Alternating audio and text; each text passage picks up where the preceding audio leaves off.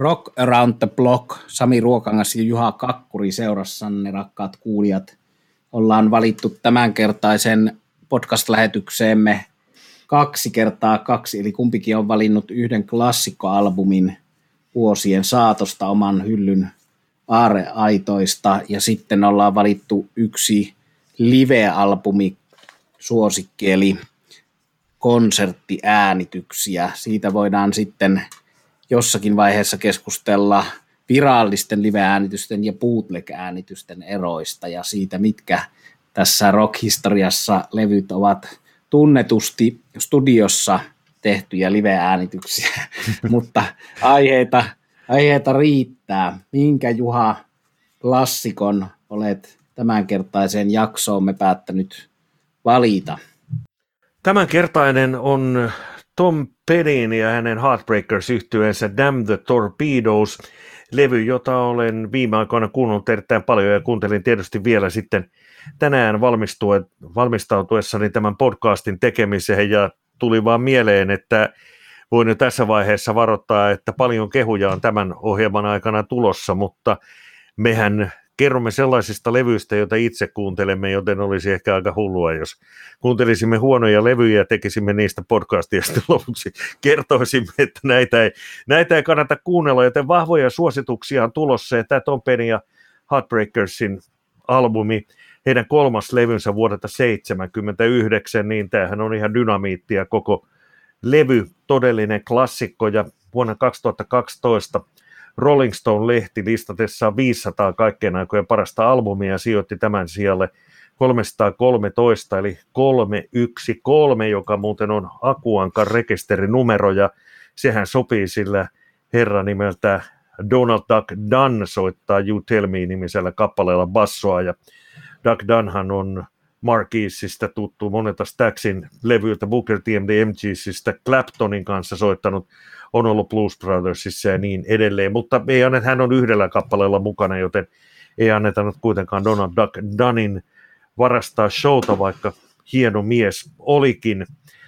Tosiaan Tom Petty and the Heartbreakers ja Damn the Torpedoes vuodelta 1979 mestariteos ja Tom Pedistä sen verran, että hän syntyi vuonna 1950 Gainesvillessä Floridassa ja kuoli sitten 2017 66-vuotiaana Santa Monicassa Kaliforniassa tapaturmaiseen lääkkeiden yliannostukseen.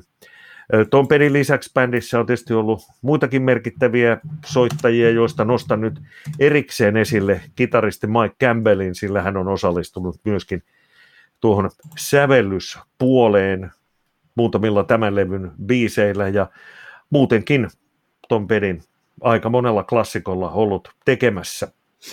Levyllä to, tosiaan yhdeksän toinen toistaan parempaa biisiä ja jo avaus on vahva, eli Refugee, joka on allekirjoittaneen kaikkien aikojen suosikki biisi listalla ja tuo Refugee on sitten myöskin näytteenä Spotify-listalla, jonka tämän jakson pohjalta teemme, eli, eli yksi biisi per albumi. Ja kun ajatellaan, että sellainen klassikko on sitten siinä heti Refugee perään kuin Here Comes My Girl, niin onpahan vahva avaus tällä levyllä. Levystä on olemassa myös tuollainen deluxe-versio, jossa sitten on bonusmateriaalia, mutta alkuperäisellä tosiaan yhdeksän biisiä ja mitäs tästä kommentoimaan muuta kuin, että helvetin hyvä rock-levy, yksi Tom Pedin lukuisista mestariteoksista. Tom Pedikin kuuluu niihin artisteihin, joille ehkä olisin toivonut täällä Pohjolan perukoilla vielä suurempaakin suosiota. Toki hänellä aika paljon on niitä, niitä joita tässä sanotaan, että on kohtuullisen paljon niitä, jotka häntä arvostavat ja arvostavat esimerkiksi ja ovat tutustuneet Tom Pedin musiikkiin silloin, kun hänellä oli Bob Dylanin ja George Harrisonin ja Roy Orbisonin ja Jeff Lynnin kanssa tuo Traveling Wilburys, niin sitä kautta tietysti mies tullut monille tutuksi, mutta levyjä kannattaisi ehkä vielä enemmänkin kuunnella. Itse näin hänet valitettavasti vain kerran livenä vuonna 1987 Bob Dylanin ensivierailulla täällä Suomessa – he olivat sekä Dylanin lämpäri että taustabändi. eli omiakin biisejä pääsivät ennen Dylanin settiä esittämään. Eli ensimmäinen valinta minulta oli tällä kertaa Tom Petty and the Heartbreakers-klassikko Damn the Torpedoes, erittäin suositeltava albumi vuodelta 1979. Hieno valinta ja itsellenikin rakas levy. Minulla on siitä semmoinen Deluxe Edition, minkä mainitsit tuossa, jossa on dokumenttielokuva levyn tekemisestä mukana. Ja Tom Petty and the Heartbreakersistähän on monta hyvää dokumenttielokuvaa. Näin myöskin vain kerran livenä tuon bändin. En nähnyt 87 Bob Dylanin kanssa, mutta näin Tukholmassa, kun oli ollut siinä pitkään sitten yrityksenä nähdä Tom Petty and the Heartbreakers livenä, niin matkustettiin ystäväporukalla, jossa oli mukana muun muassa Pyrhösen Kari, Makkosen Jouni, Heikkisen Jussi ainakin, Rytkösen Pasi, tuolta Roll FM-taajuuksilta tuttu mainettaan parempi levymies.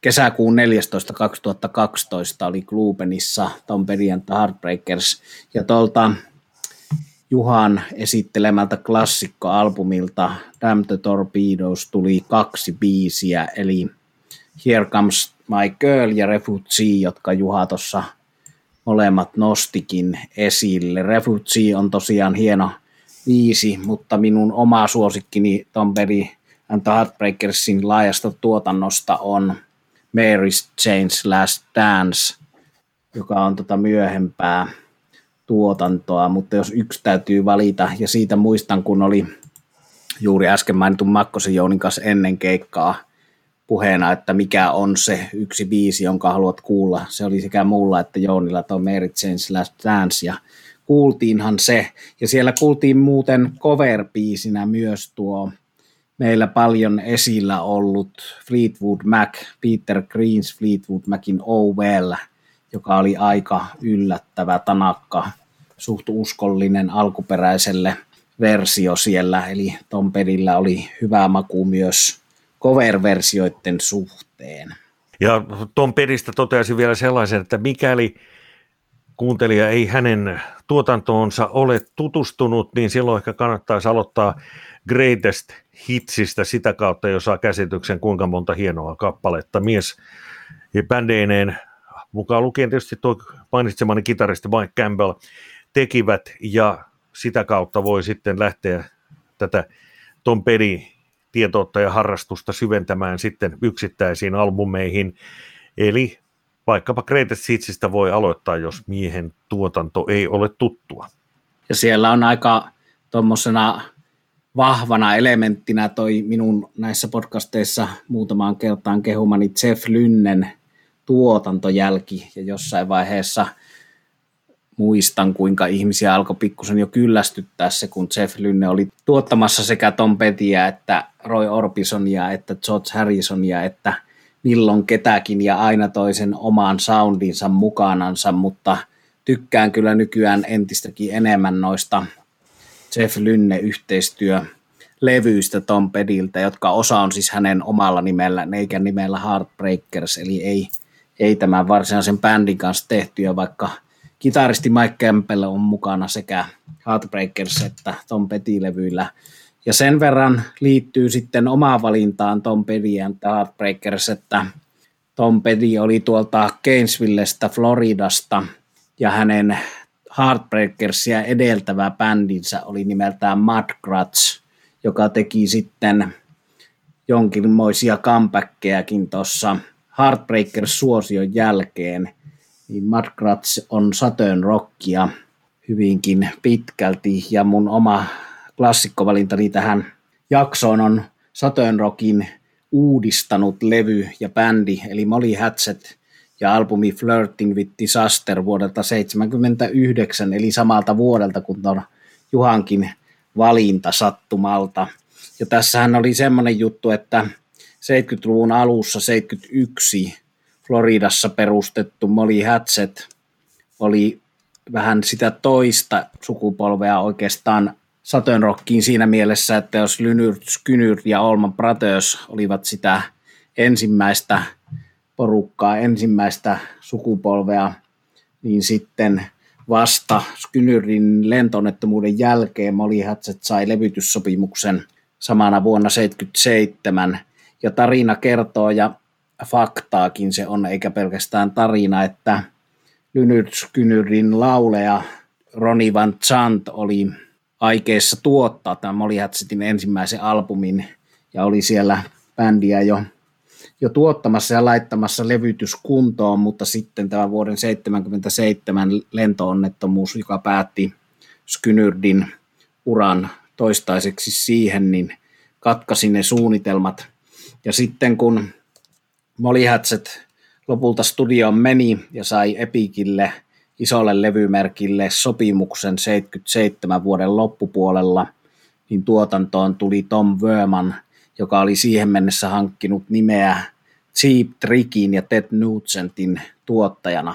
Myöhemmin hän on tuottanut Mötley ja Judas Priestia ja monia näitä hard rock nimiä Blue Oyster Cultia myös minulle itselle näitä rakkaita bändejä, kuten Blue Oyster Cult, Cheap Trick ja Ted Nugent – Eli tavallaan Molly Hatchet uudisti Saturn Rockia siinä mielessä, että toi ton perinteisen countryn ja bluesin rinnalle tämmöisen Ted Nugentin ja Aerosmithin ja Cheap Trickin Stadion Rockin.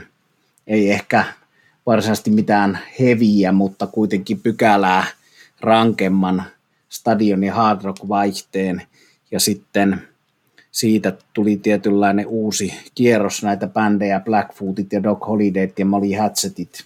No Molly Hatchet oli tehnyt tuottaja Tom Vermanin kanssa jo ykkösalbuminsa nimeltä Molly Hatchet ennen tätä Flirtin with Disasteria, jonka nyt on tähän valinnut, mutta vuonna 1979 bändi teki minun mielestä parhaan levynsä, joka on tämä Flirtin with Disaster.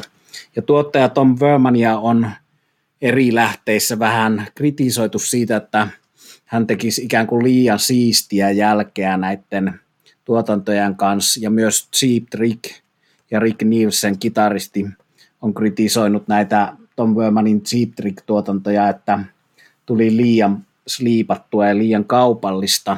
Mutta sanoisin, että tässä Molly Hatchetin kohdalla tämä tietty silottelu ja kaupallisuus on ollut hyvä asia siinä mielessä, että tämä suht raaka kone nimeltä Molly Hatchet on saatu sitten jalostettua tällaiseen timanttisen tiukkaan muottiin, jota tämä levy edustaa. Ja tässähän tosiaan oli niin, että lauleja Danny Joe Brown, joka on edesmennyt niin kuin suurin osa näistä Molly Hatchetin alkuperäisen kokoonpanon jäsenistä, niin oli tuollainen valtavan hyvä lavaesiintyjä ja karismaattinen ääni ja nostan sen omissa kirjoissani ja omilla mittareillani aivan tonne Roni Van Zantin ja Greg Olmanin tasoiseksi laulejaksi ja lavaesiintyjäksi. Kerkesin näkemään vain kerran Danny Joe Brownin johtaman Molly Hatchetin vuonna 1991 Ahvenlammen rantarokissa. Ahvenlampi, olikohan se Saarijärvi No se, se oli kuitenkin Keski-Suomen juhannusfestivaali, Ahvenlampi Rock se oli. En nyt sekoile enempää, etten sano mitä sattuu, mutta se se oli ja kesä oli 91 ja mä muistan, että samana päivänä, kesäpäivänä, kun näin Molly Hatchetin, niin olin nähnyt Juisi Leskisen Grand Slamin myöskin. Muita bändejä mä en sieltä muista. Stray Cat siellä oli ja kolmas nainen ja Molly Hatchet, mutta todellakin lauleja Danny Joe Brown on tässä vahva tekijä, kitaristi Dave Lupek, joka oli ikään kuin bändin johtaja. Sitten Dwayne Roland, toinen kitaristi, varsinainen bändin virtuosi ja Steve Holland, eli kolmas kitaristi. Ja juuri tälle kolmen kitaran riffi ja soolo massalle ikään kuin toi Tom Wermanin tuotanto on tehnyt hyvää. Täällä on avauspiisi heti, Molly Hatchet klassikko ja Saturn Rock klassikko, eli Whiskey Man. Kakkospiisi on It's All Over Now, eli rollareita, eli rollareiden kautta Popi Vumakkia, ja yksi niistä hyvistä Rolling Stones-kierrätyksistä, joita maailmaan mahtuu paljon huonoja, mutta myös onnistuneita versioita rollareiden tekemisistä. Eli tällainen klassikkolevy, jolta ei huonoa biisiä löydy. Täällä on Long Time, Let the Good Times Roll, Gunsmoke ja nimibiisi Flirting with Disaster on klassikko sekin ja sitten Puuki No More, joka on kuusiminuuttinen tuommoinen kolmen kitaran soolo ja riffi ilottelu. Eli jos on mennyt aikaa, kun olet viimeksi kuunnellut Molly Hatchetin Flirting with Disasterin, niin kannattaapa ottaa kuunteluun ja kiinnittää huomiota, kuinka hienosti tämä tosiaan on Tom Wermanin toimesta tuotettu. Tietyllä tavalla tämä on 70-lukulaista musiikkia, kun vuosi oli 79, mutta sitten samaan aikaan jo tavallaan 80-luvun hard rockin hyviä puolia avaava, eli jännästi siinä siirtymävaiheessa ja kuulostaa sen vuoksi, että on edustaa sekä 70-lukua että 80-lukua jo, niin kuulostaa edelleen 2020 erittäin tuoreelta, varsinkin nämä remasteroidut versiot, joita tästä levystä on saatavilla.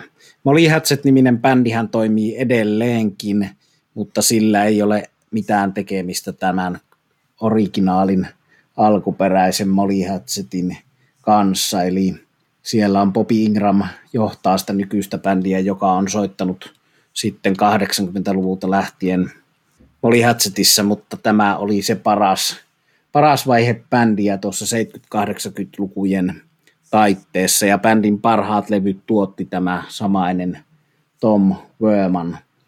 Ja täältä näytepiisiksi olen valinnut tuon avausraidan Whiskey Man, joka vaikka toisin voisi ensi kuulemalla ajatella, niin se itse asiassa varoittaa siitä, että viskiä, man, älä juo liikaa sitä viskiä.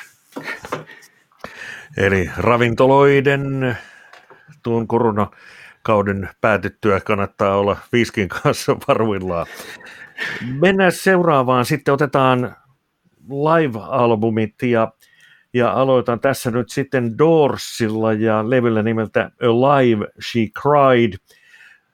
Tuo Alive She Cried nimi löytyy muuten ihan When the Music's Over kappaleen sanoituksista. Tuo Live She Criedhan on Dorsin toinen live-albumi, julkaistu vuonna 1983, ja äänitykset ovat sitten Los Angelesista, New Yorkista, Detroitista, Bostonista ja Kööpenhaminasta, ja Sika, kova live-albumihan tämä on. Itse olen tutustunut tähän mielenkiintoisella tavalla, nimittäin voi sanoa, että matkailu avartaa. Olin vuosi tuon levyn ilmestymisen jälkeen Interrailillä. Matkakaveri jäi Ranskaan ihastuksensa seuraan, niin itse jatkoin sitten, sitten ympäri Eurooppaa. Ja Pariisissa majapaikaksi osui joku pari Ranskan yliopiston tai Pariisin yliopiston kampus, jossa sitten majailin. Ja siellä tutustuin sitten sekä norjalaiseen porukkaan että italialaiseen porukkaan. Ja eräänä iltana päätimme lähteä sitten yökerhoon johonkin paikallisista lukuisista.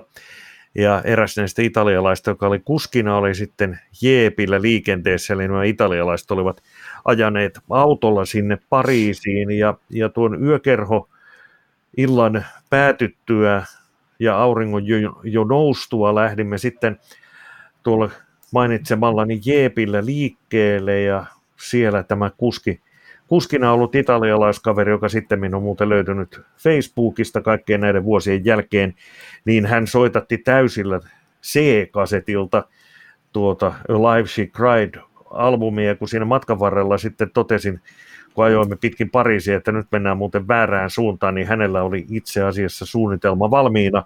Menimme sinne hautausmaalle katsomaan Morrisonin hautaa, siellä portit juuri sopivasti aamulla avautuivat ja sitä kautta tuo levy teki jo meikäläiseen lähtemättömän vaikutukseen, kun olen vuosien saatossa sitten sekä ensin hankkimaani vinyyliä ja sitten hankkimaani CD-tä kuunnellut, niin todella loistava levy. Ja se, mikä tässä on niin kuin aistittavissa nimenomaan se fiilis Dorsin keikoista. Levy lähtee komeasti liikkeelle Gloria-kappaleella, Tämä on cover-versio Van Morrisonin ja hänen Them-yhtyeensä biisistä, josta muuten myös Paddy Smith on tehnyt aivan oivan version. Ja siitä sitten levy jatkuu, tulee Light My Fire, You Make Me Feel Real, The Wasp, eli Texas Radio and the Big Beat, Love Me Two Times.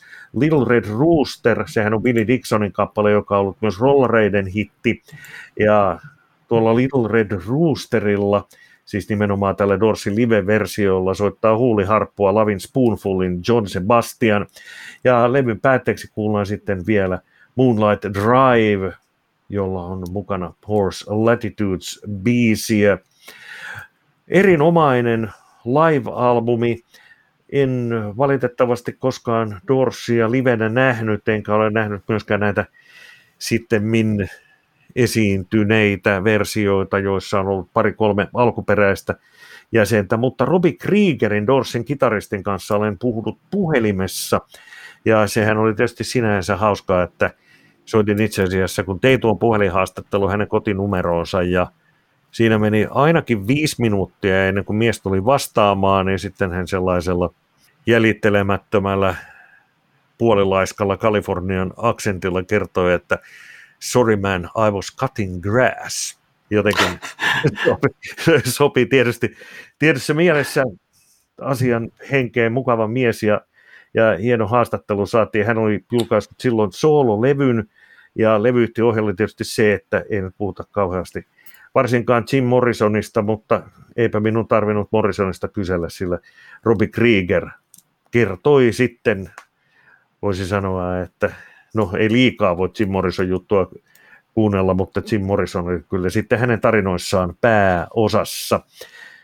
Eli Dorsin loistava live-albumi Alive She Cried, levy, joka on julkaistu vuonna 1983, ja tästä heti tuo starttibiisi Gloria, aivan killeri-versio, on sitten minun valintani sinne Spotify-listalle tai edustamaan sitten tätä albumia tämän podcast-jakson Spotify-listalle.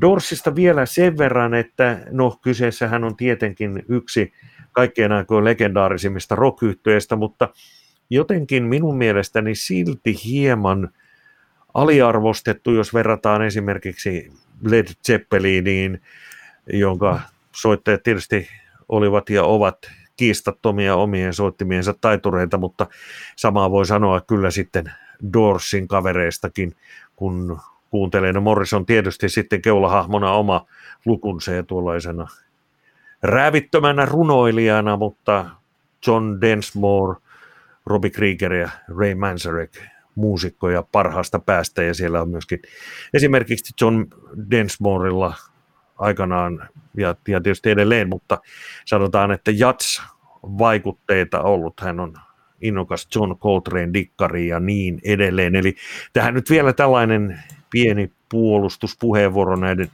Dorsin soittajien puolesta. Usein kun Dorsista puhutaan, niin Morrison legendaarisena hahmona nostetaan esille, mutta nämä muutkin kaverit ansaitsevat kyllä boostia ja arvostusta. Ja mikäs on sitten sinun live-albumi valintasi? Minun tämänkertainen live-albumi valintani on Blackfoot yhtyeen levy Highway Song Live. Ja tämä vuodelta 1982.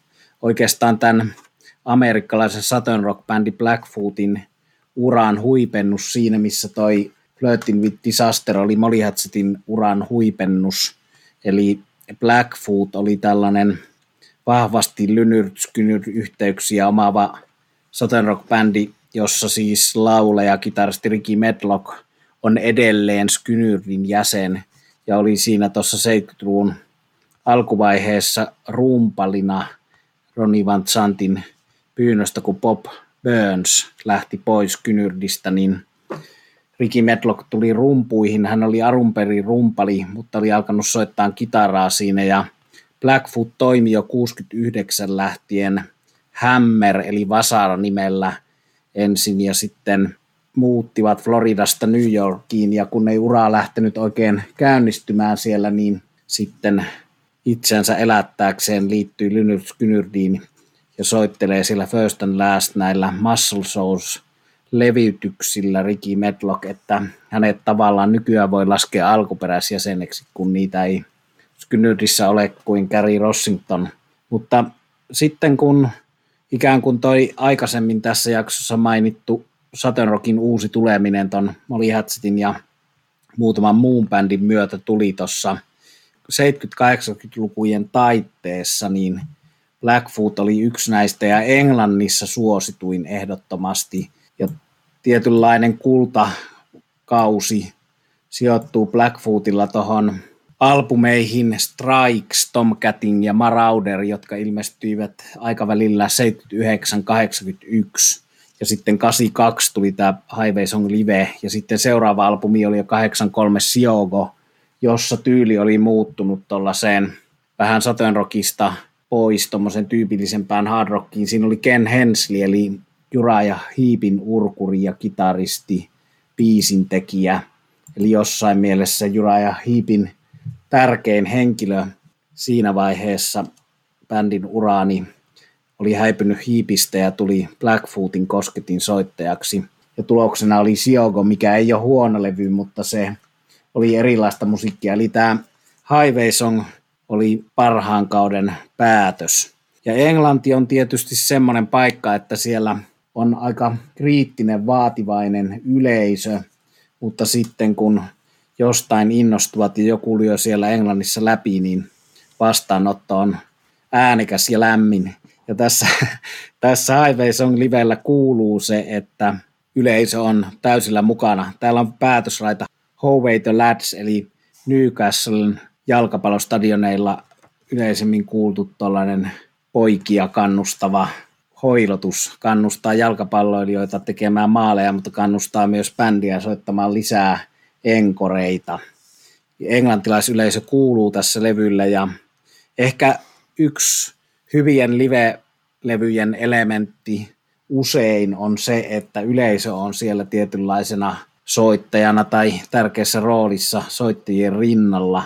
Eli tälläkin Blackfootin Highway Song livellä kuuluu yleisö monessa kohtaa. Ja mä muistan, kun teinipoikana tätä levyä eka kerran kuunteli, niin kuinka suuren vaikutuksen se yleisön melu täällä biisien välissä teki. Good Morning nimisessä Medlockin ja rumpali Jackson Spiresin tekemässä biisissä yleisö vastaa ton kertosakeen huutoihin, että good morning kovalla äänellä ja osaan livelevyistä sellainen tuotanto, jossa yleisö saa kuulua musiikin päälläkin, niin sopii ja osaan ei, mutta tämä Highway Song edustaa sitä satsia, johon yleisö kuuluu ja sen kuuluu kuulua.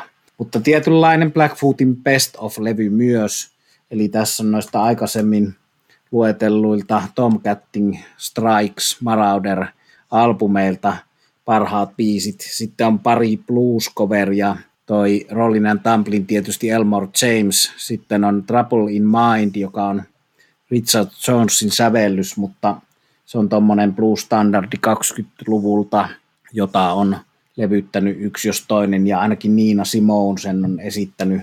Eli tässäkin tulee tämä Blackfootin blues-juuret esille, vaikka musiikki on tosiaan pykälän enemmän hard rockia Skynyriin verrattuna aivan yhtä lailla kuin Molly Hatchetilläkin.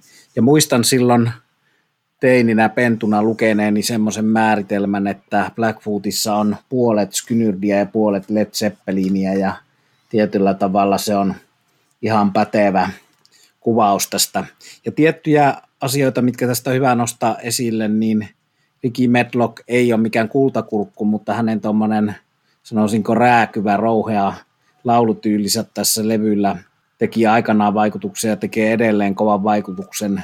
Hänellä on vain yksi keuhko, että hän on silleen omien sanoisen mukaan tietysti hiukan rajoittunut laululliselta ilmaisultaan senkin vuoksi. No Blackfoot-bändi tietysti sitten kokoonpano oli se, että Rick Medlock laulu kitara, Jackson Thunderfoot Spires rummut ja laulu, Greg T. Walker passo ja laulu ja Charlie Hackett soolo- ja rytmikitarat. Kolmen näistä neljästä herrasta oli alkuperäisamerikkalaisia, eli vanhalla nimityksellä Intiaaneja, ja siitä tulee tuo Blackfoot-nimi bändille, eli oma tausta nostettiin bändin nimessä, plus se nostettiin sillä tavalla, että rumpali Jackson Spires ja Greg T. Walker, basisti, oli tuollaisessa intiaanipuvuissa lavalla, ja se oli hurjan näköistä katsottavaa, kun ensimmäisiä livepätkiä näki tästä bändistä tuolla Englannin Hammersmith Odeon ja muiden klassikkopaikkojen lavalla. Tietynlainen jännä sillanrakentaja tosiaan Southern Rock-perinteen ja hard rockin ja jopa hevin välillä siinä mielessä, että sitten tätä live-klassikkoa seurannut Siogo oli selkeämmin tuollaista Heap Purple Heviä, mutta parhaana aikana pidän sitä edeltänyttä aikaa, jonka tämä Highway Song Live päätti. Tässä muuten tuli mieleen ihan taas tajunnan virtana, että suomalaiseen rockhistoriaan tämä liittyy sillä tavalla, että bändi Guitar Slingers on ottanut nimensä yhdestä Blackfootin Guitar Slingers Song and Dance biisistä, ja samainen Guitar Slingers soitti myös tätä Highway Song liven nimibiisiä Highway Song, joka on tietynlainen mukaelma tuosta Skynyrdin Freebirdistä, eli jokaisella tai lähes jokaisella Southern Rock-bändillä on oma Freebirdinsä hidas biisi, joka lopussa innostuu kitara ilotteluksi. Mutta hieno bändi, jonka arvo on meikäläisen korvissa ja silmissä vaan vuosien varrella noussut. Ja täytyy tässä yhteydessä nostaa tuommoinen englantilainen levymerkki kuin Rock Candy, joka on ottanut nimensä Montrose yhtyeen ensimmäiseltä albumilta Ronnie Montrosein Montrose, jossa Sami Heikar lauloi, niin siellä on biisi Rock Candy, ja siitä on englantilainen levymerkki ottanut nimensä, ja julkaisevat uusinta julkaisuja hyvistä 70-80-luvun levyistä, ja julkaisevat myös Rock Candy-nimistä lehteä, joka keskittyy näihin 70- ja 80-luvun musiikkiin. Suosittelen sekä lehteä että levymerkkiä lämpimästi, ja Rock Candy Recordsin uusinta julkaisuissa on se hyvä, että siellä on Andy Pierce ja siellä on muutama tosi rautainen ammattilainen tekemässä näitä uusinta julkaisuja. Eli molemmat tänään esittelemäni levyt Blackfoot ja Molly Hatchet on ollut mulla tänä keväänä esillä siksi, että mä oon kuunnellut näitä Rockandin tekemiä uusinta julkaisuja, joissa on valtavan hienot soundit ja niissä on paksut kansivihkoset täynnä sitten aina aikalaistodistusta ja historiaa, jossa tavallaan asetetaan tämä levy nykyvalossa sen paikalle rockin historiassa. Siellä Malcolm Dome, arvostamani englantilainen toimittaja. Voin sanoa, että jopa ystäväni nykyään niin on kirjoittanut paljon näitä kansitekstejä. Ja sieltä löytyy, meinasin sanoa, meinasin sanoa, että viisi ensimmäistä Blackfootia, mutta – ei viisi ensimmäistä Blackfootin levyä, vaan ihan ensimmäinen Blackfoot No Reservations ilmestyi tuolla Chris Blackwellin Island-merkillä ja se jäi Bob Marlin, uskokaa tai älkää, niin Bob Marlin jalkoihin siellä Islandin julkaisussa ja sitten kakkoslevystä High Flyin eteenpäin, niin viisi albumia on nyt tällä Rockandin uudelleen julkaisusarjassa. Suosittelen lämpimästi, ne saa sieltä neljä levyä tuollaisena alennettu hintaisena pakettina, kun ostaa kerralla neljä Blackfootia, mihin tietysti lämpimästi suosittelen. Ja Molly Hatchet ja Rockandi Records julkaissut myös. Blackfoot on toiminut erilaisilla erikoisilla kokoonpanoilla sitten sen jälkeen, kun Ricky Medlock liittyi Lynyrd Skynyrdiin, ja niistäkin voi joskus puhua vähän, niissäkin on omat hyvät puolensa, mutta sitten on pakko mainita se, että nykyään Blackfoot-niminen bändi on tämmöinen oikeastaan ensimmäinen esimerkki tämmöisestä, että kloonataan bändi, eli kohta voi tulla Kiss tai ACDC, jossa on nuoret pojat soittamassa ja yhteistä alkuperäiseen Kissiin tai ACDCihin on musiikkityyli, mutta soittajat ovat iältään ja lähtökohdiltaan jotain ihan muuta kuin alkuperäinen bändi.